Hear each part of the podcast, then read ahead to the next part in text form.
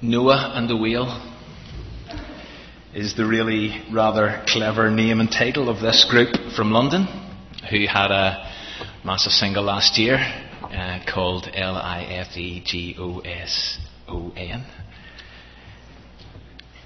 O E S O N. Sorry, missed a letter out. See, oh, thank. I'm glad people are awake still. Jonah and the whale is the really rather unfortunate subtitle of one of the most intriguing books of the Old Testament. You see, whenever many people hear the name Jonah, they immediately think of a whale, the whale. And therein lies a problem. Now, I know I'm being slightly provocative, but please stay with me. You see, I fully appreciate that there is a big fish in Jonah's story. And its role in the story is fascinating and some would say theologically very significant. But if we immediately connect and identify and associate Jonah with a whale, then we have missed so much. In fact, we have missed the very heart of the story.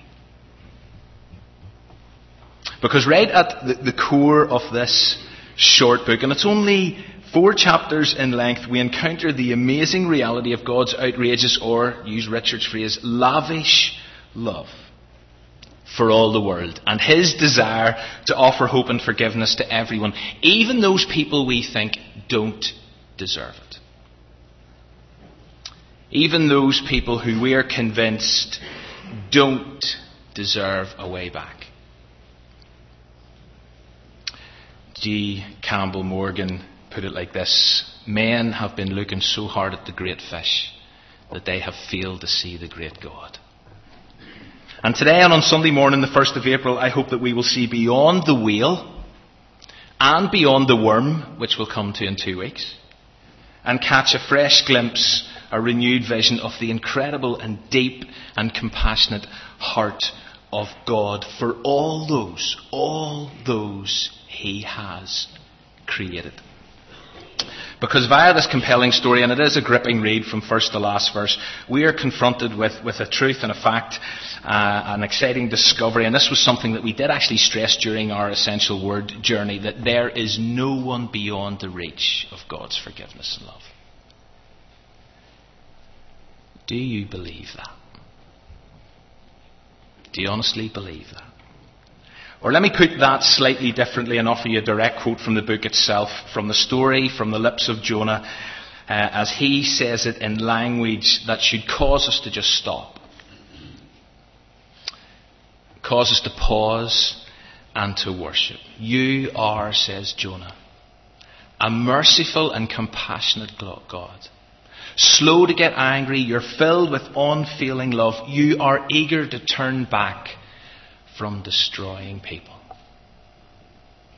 Can I invite you to just breathe that in?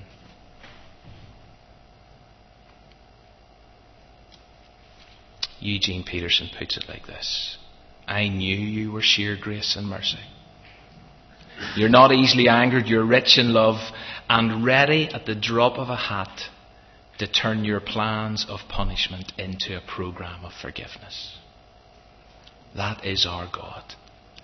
That is what this story is about. It's about Jonah and a great God. It's not about Jonah and a whale.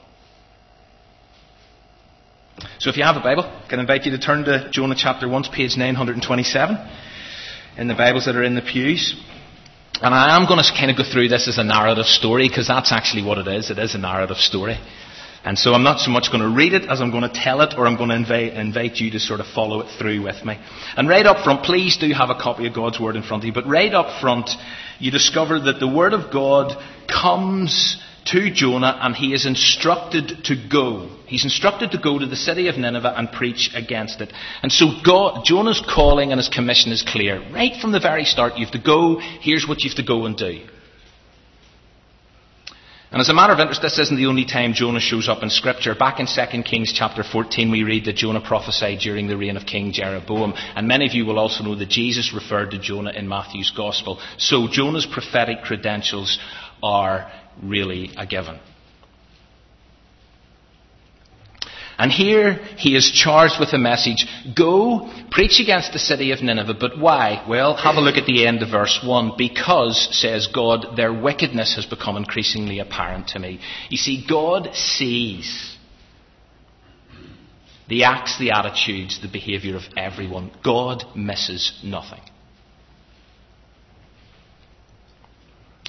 And during this series, we've got kind of used the prophets doing what they're asked to do. Amos and Hosea. God gave them a task, and despite how difficult it was, how uncomfortable it was, they did it, they shared it. And so when you read verse 3 of Jonah chapter 1, you're kind of taken a little bit surprised, because it says Jonah ran away from the Lord and headed for Tarshish. In other words, he thinks, no chance, God. No chance. And he legs it, and he heads in the opposite direction. And immediately you realize that, well, here's a prophet with a difference. He's not exactly obedient. In fact, here's a rebellious prophet, a stubborn prophet, a scared prophet, a non compliant prophet. And maybe that's why lots of us relate to him. Maybe that's why lots of people like Jonah. Because you see, we find him intriguing. Even, I dare say, some of us find him endearing. Because we know that if God came to us like he came to Hosea and says, go marry a prostitute, we would leg it. Hosea did it. For Amos, go and tell the people that I'm coming like a roaring lion, we would leg it. Amos did it. Jonah, go preach against the Ninevites, he heads in the opposite direction, and we think, do you know something? I would do exactly that. And so we like Jonah. And Jonah doesn't like the sound of what he's been asked to do, but maybe more importantly, and as the story unfolds, we discover that this is the real issue.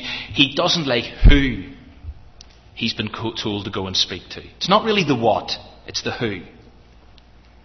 And as you read this short book, you don't get a massive insight into the makeup of the Ninevites. You don't really discover, if you read the four chapters in Jonah, what Nineveh was actually like. But if you read Nahum, you find that the people of Nineveh were guilty of, and let me just quote some things, they were guilty of hatching evil plots against God. They were guilty of exploiting the helpless. They were guilty of war crimes. They were guilty of idolatry. They were guilty of prostitution. They were guilty of witchcraft. This was obviously a pretty sick, broken, dysfunctional society. And so going there to bring God's word was going to be a challenge. It's going to be really hard. But the primary reason for Jonah's reaction, and this becomes disturbingly clear in the rest of the story, is quite honestly, Jonah didn't like the people. The thought of offering them forgiveness, the thought of offering them a way back to God, well, that's stuck in Jonah's throat. As far as he was concerned, those Ninevites did not did not deserve a chance to experience God's transforming love. And I wonder, do you ever feel like that? As you read your newspapers, as you watch your TV screens, and you watch what people are doing to other people, and you watch how people blaspheme God and just trample all over God's laws and God's values, I wonder, do you think to yourself, do you know something? They don't deserve God's love. They don't deserve the opportunity for forgiveness. And so, verse 3 Jonah runs. Now, everything about that reaction is utter madness. For a start, it's blatantly disobedient. You know, when God speaks into our lives, when God is explicit, there is a real temptation to bury our heads in the sands, to block our ears, to turn and run, but that will only ever lead to further difficulties in our faith and our spiritual well-being. God often asks us to do tough stuff, and generally the tough stuff that God always asks us to do involves other people. But never does God ask us to do something or to go somewhere for the sake of it. There's always, again, to quote Richard, a bigger picture. There's always a greater purpose. It's always for our own growth and development. It's always to nurture us as human beings in order that we might live the holistic lives that we were called to live. Let me give you one example, and, and it's only one. We have been told to love and to bless and to pray for our enemies. That, that's something God has explicitly told us to do as Christians. Those who follow Him, those who have chosen to walk in the footsteps of Jesus Christ, have been told to love, bless, and pray for our enemies. How difficult is that? How annoying is that? How unnatural is that? What's your reaction? Do you obey or do you turn and run? And yet we know that if we do it, our lives will be enhanced. Whereas if we don't, then bitterness is going to set in. Our hearts are going to harden. We're going to drift further and further away from our love of God and our love for our neighbour. And Jonah opts for disobedience. And the second crazy aspect of Jonah's reaction is in thinking that he could run away from the Lord. You can't run away from someone who is everywhere. Psalm 139. In fact, when you think about it, you can never run away from God. In fact, you only ever run towards Him. Which is exactly what happened to Jonah. I mean, did Jonah create distance by heading for Tarshish? Maybe in his head, maybe in his thinking, maybe in his mind, if I run there, then I'm going to create distance between me and God. But as the story unfolds, it turns out that God is right there. You see, God is always right there. God is always right here. Out of sight, out of mind. Well, that was probably Jonah's hope. Reality is, you can run, but you can never hide from God. And Jonah tries to avoid God. And I wonder do we sometimes fall into that trap? Just, I need to avoid you, God. And so he jumps in a boat. And I take a look down at verse 10 for a moment because Jonah is really honest with the crew. And I know I'm jumping ahead, but you need to see this bit in verse 10. Because it's pretty clear that he has been really honest with the crew. He doesn't say, listen, I want to go to Tarshish because I'm visiting someone. He doesn't say, I'm going to Tarshish because I fancy a day trip. He says, listen, I'm running away from the Lord. That, that, that's why I'm on this boat. I am running, that's what it says in verse 10. I'm running away from the Lord. Now, I'm not sure of what those sailors made of that at the time. But as the story unfolds, they quickly start making connections. And the narrative doesn't let up because immediately we're told that a great wind and a violent storm erupts. Although, again, that's not the whole story because if you read the text, text, it actually says God sends the storm. You see, He is the powerful God of the created order. And so if God wants to, God can stir up any kind of storm. And this must have been some storm because the seasoned sailors on the ship are driven to their knees to pray to their gods. And meanwhile, Jonah sleeps. You see, it's tiresome business running away from God. It really is tiring. And so the captain screams at him and he says, Will you get up and cry out to your God because maybe, just maybe, your God can save us? Do you know one of the, the really interesting and sobering aspects of this story is the realization that because of Jonah's disobedience, a whole crew are put at risk. And that often happens nine times out of ten. Our decision to do our own thing doesn't just impact our own lives. Yes, when we choose to be disobedient, we suffer, but I'll guarantee you this see, whenever you choose to be disobedient, other people suffer. And in Jonah's story, that's exactly what happened. He thinks it's just me. No, it's not. You've just put an entire ship at risk.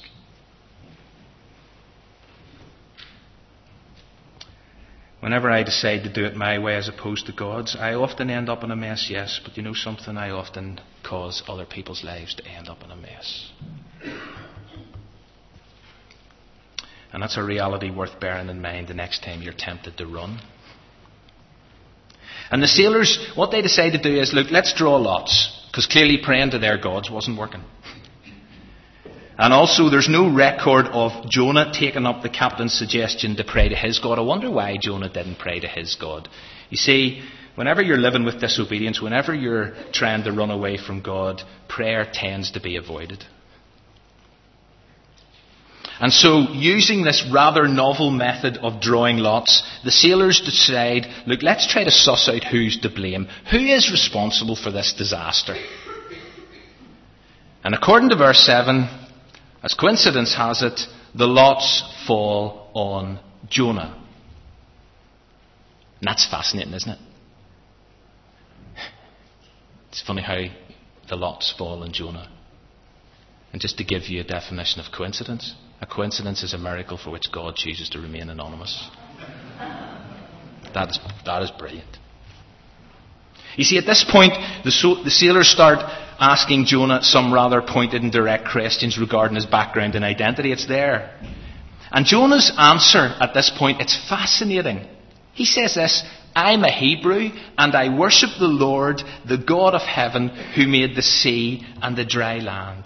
Now, given what he's doing, in that he's running away from the Creator God he claims to worship, the sailor's response to Jonah's answer is understandable. One, yes, they're terrified, but secondly, they challenge Jonah's behaviour. Like if you are a Hebrew and you do worship the God of heaven who made the sea and the dry land, then what have you done? See, it's never easy or comfortable whenever we find ourselves being challenged and questioned about our faith by those who don't share our faith. If you worship God, then why are you doing that? If you worship this God that you claim to worship, why are you living like that? If you worship God, why are you behaving like that? And at this point, Jonah accepts personal responsibility. Again, God uses all sorts of means to speak into our lives. And he confesses, listen, it is my fault. And these guys find themselves in a mess. And so he says, look, just throw me overboard. Because Jonah has come to a place of realizing that with choices come consequences. Something we've been stressing time and time again throughout this series. And Jonah's reached that point of saying, I know I've made poor choices, now I need to suffer the consequences. Chuck me overboard.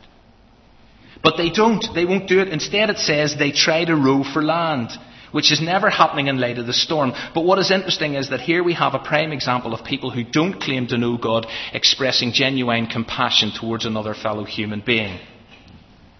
Maybe even more compassion than the Christian in their midst who's actually running away from showing compassion. One of the things that I often find, and I'm speaking into my own life here, okay, is that non Christians tend to put me to shame in terms of compassion. As I look around sometimes, it's those who don't claim to have a faith and belief in God who are the most compassionate towards their fellow human beings. Not always, speaking into my own life. And then something remarkable happens. And I'll be honest, here's a part of the story that I've glossed over before. There is an incredible transformation of individual lives in the midst of a whole pile of mess and mayhem. The sailors pray. Now, please don't miss this. The sailors pray, only this time not to their gods, but to thee, God. They cry out to the Lord, to Yahweh. They use the most sacred name that you can use of God in the, in the Old Testament. Look at verse 14. Please, Lord, capital L O R D. Please, Yahweh, do not let us die for taking this man's life. Do not hold us accountable for killing an innocent man. For you, Lord, have done as you pleased. Here is a paradigm shift. Here is a reorientation of the heart. The one true God is recognized as sovereign. You've done as you pleased. And lives are changed. And Jonah ends up in the water. Well, that's what he wanted. And then two things happen when Jonah hits the ocean. First, the sea goes calm. Equilibrium is restored. Secondly, there's even a more miraculous restoration taking place back on board the ship because whenever the sea is stilled, the sailors experience fear. Only this time it's not, oh dear, we're really scared. It's a fear of the Lord the entirely appropriate fear of the Lord. Look at verse 16. At this, the men greatly feared the Lord, and they offered a sacrifice to the Lord, and they made vows to him. You see, while Jonah is treading water, there is now a ship above him filled with passionate worshippers who are committing their lives to God. It's an amazing part of this story. Totally brilliant. Here's a bunch of sailors, do not know God, fell to their knees, cried out to their gods. And now they're worshipping the God, offering sacrifices to Him, committing their lives to Him. And do you know something? I have never seen that before. I'm such a rubbish pastor. but what I love about that is what it says to me that even in the midst of Jonah's disobedience, even in spite of Jonah running away from God, in fact, even through Jonah's disobedience, God is still rescuing lives. God is still saving people, even when I, we get it badly wrong, God is still at work. God is still able to accomplish His purposes. God is still able to turn lives upside down and inside out. And so what you have here is a reluctant prophet bobbing up and down in the ocean while a boat full of new believers head for Tarshish to tell a story.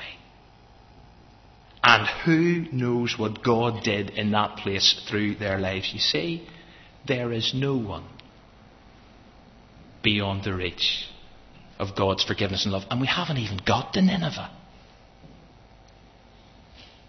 But God has saved the whole ship of people. Who knows what God did in Tarshish through them? See, God can take my disobedience. And even in the midst of it, He's still in the business of changing lives. It's not all about me.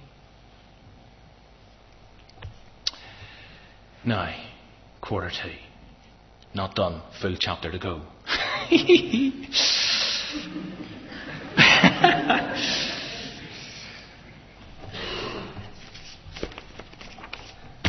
right, do a wee bit more. Just a wee bit.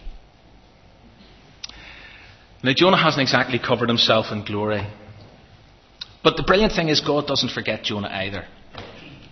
In, in some ways, I would have totally understood if God had just left Jonah bobbing. But, but he doesn't. And here we come to that part of the story where there is a big fish. And you've got to be reminded that, that God is the God of all creation, so not just the wind and the waves obey him, but creatures of the sea obey him. And according to verse 17, the final verse of the first chapter, the Lord provided a huge fish to swallow Jonah, who then, it says, spends the next 72 hours in this dark, difficult place. But at least now Jonah has got an opportunity to take stock of his life, to face up to the reality of his situation and his choices. And now, now, he prays. And you could say about time too. And effectively, that is what chapter 2 is. It's just a prayer. All bar one verse is a cry to God. It's poetic and it's incredibly psalm like. Now, Jonah is not in a great place, but you know something? He's in an important place. Because although you don't want to hang about in dark and difficult places, you sometimes find that it's there you discover the most. It's in the dark places and the difficult places you discover the most. It's there that you're driven to your knees. It's there that you actually realize that my only hope is God. And there may be some people here this morning and you're in a pretty dark, difficult place. There may be some people listening to this who are not able to be here this morning because they're in a pretty dark, difficult place. And it's in those places that we find ourselves on our knees. R.T. Kendall said, we, The belly of the fish is not a happy place to live, but it's a good place to learn. And it's strange how you sometimes learn the most in the lowest moments of life. And that was Jonah's story. And that's a story that just keeps repeating itself. And so here's his prayer. Question is, did Jonah make this prayer up here and then? Or was this something he had learnt? That he knew in advance and then he grabbed it at this particular time and he, and he used it there. It's an interesting thought. Many people sense or believe that here was a prayer that was heavily based upon or influenced by a psalm that Jonah was familiar with.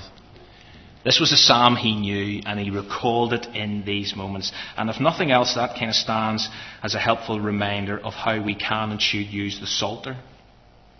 How that we can draw upon that God given treasury of devotion. Those 150 Psalms that are actually given to us so that we can, they can help us to cry out to God. Cry out to God in praise, yes. Cry out to God in lament, yes. Cry out to God in intercession, yes. Cry out to God in uh, confession as well. Praying the Psalms is one of the most life renewing disciplines you can ever do. But just as I finish, look at the structure of the Psalm. It starts with where he's at. In my distress. And in verses 3 to 6, he describes the nature of the distress. And it's so important that we are honest with God in our praying. Please be honest with God. But be, notice that in his distress he calls to the Lord. Yes, here's how it is, but I'm talking to God. I'm not voicing off at everybody else. I'm not vo- even voicing off in front of everybody else, but I am voicing off to God. And God is big enough to take that. This is not a pointless rant into empty space.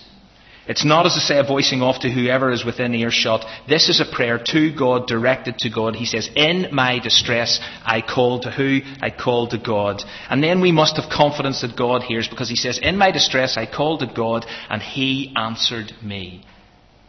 You listened to me. You listened to my cry.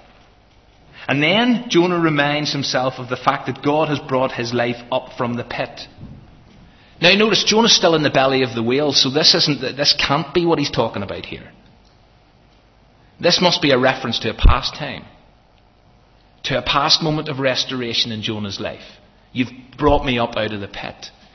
And again, what we are reminded to do is call to mind those times in the past when God has rescued you, when God has been good to you. Yes, you're in a dark and you're in a difficult place at the moment. In your distress, you're calling out to God. He is answering you, but you're calling to mind those times when God's been there for you, when God's been good to you, when you've been so aware of His presence.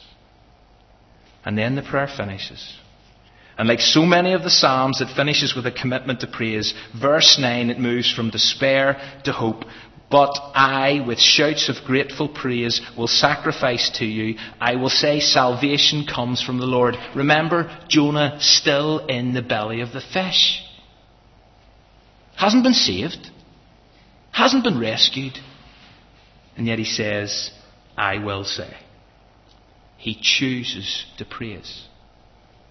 His external circumstances haven't changed, but his attitude towards them has. He no longer despairs. His situation hasn't shifted, but his response to it has, and prayer can have that effect. And so, whatever you're going through, wherever you find yourself this morning, don't give up on prayer. Do not give up on prayer. And although it may be the last thing you feel like doing, walk out of here this morning, go home and cry out to God. Be honest with God. Use the Psalms. Use Jonah's model. Take it. Take yourself to God in prayer. And for Jonah, the breakthrough isn't just in terms of perspective he actually finds himself at the end of chapter 2 standing on a beach, sand below his feet, sunlight in his face, and he listens as God speaks into his life once again. But that's for two weeks' time.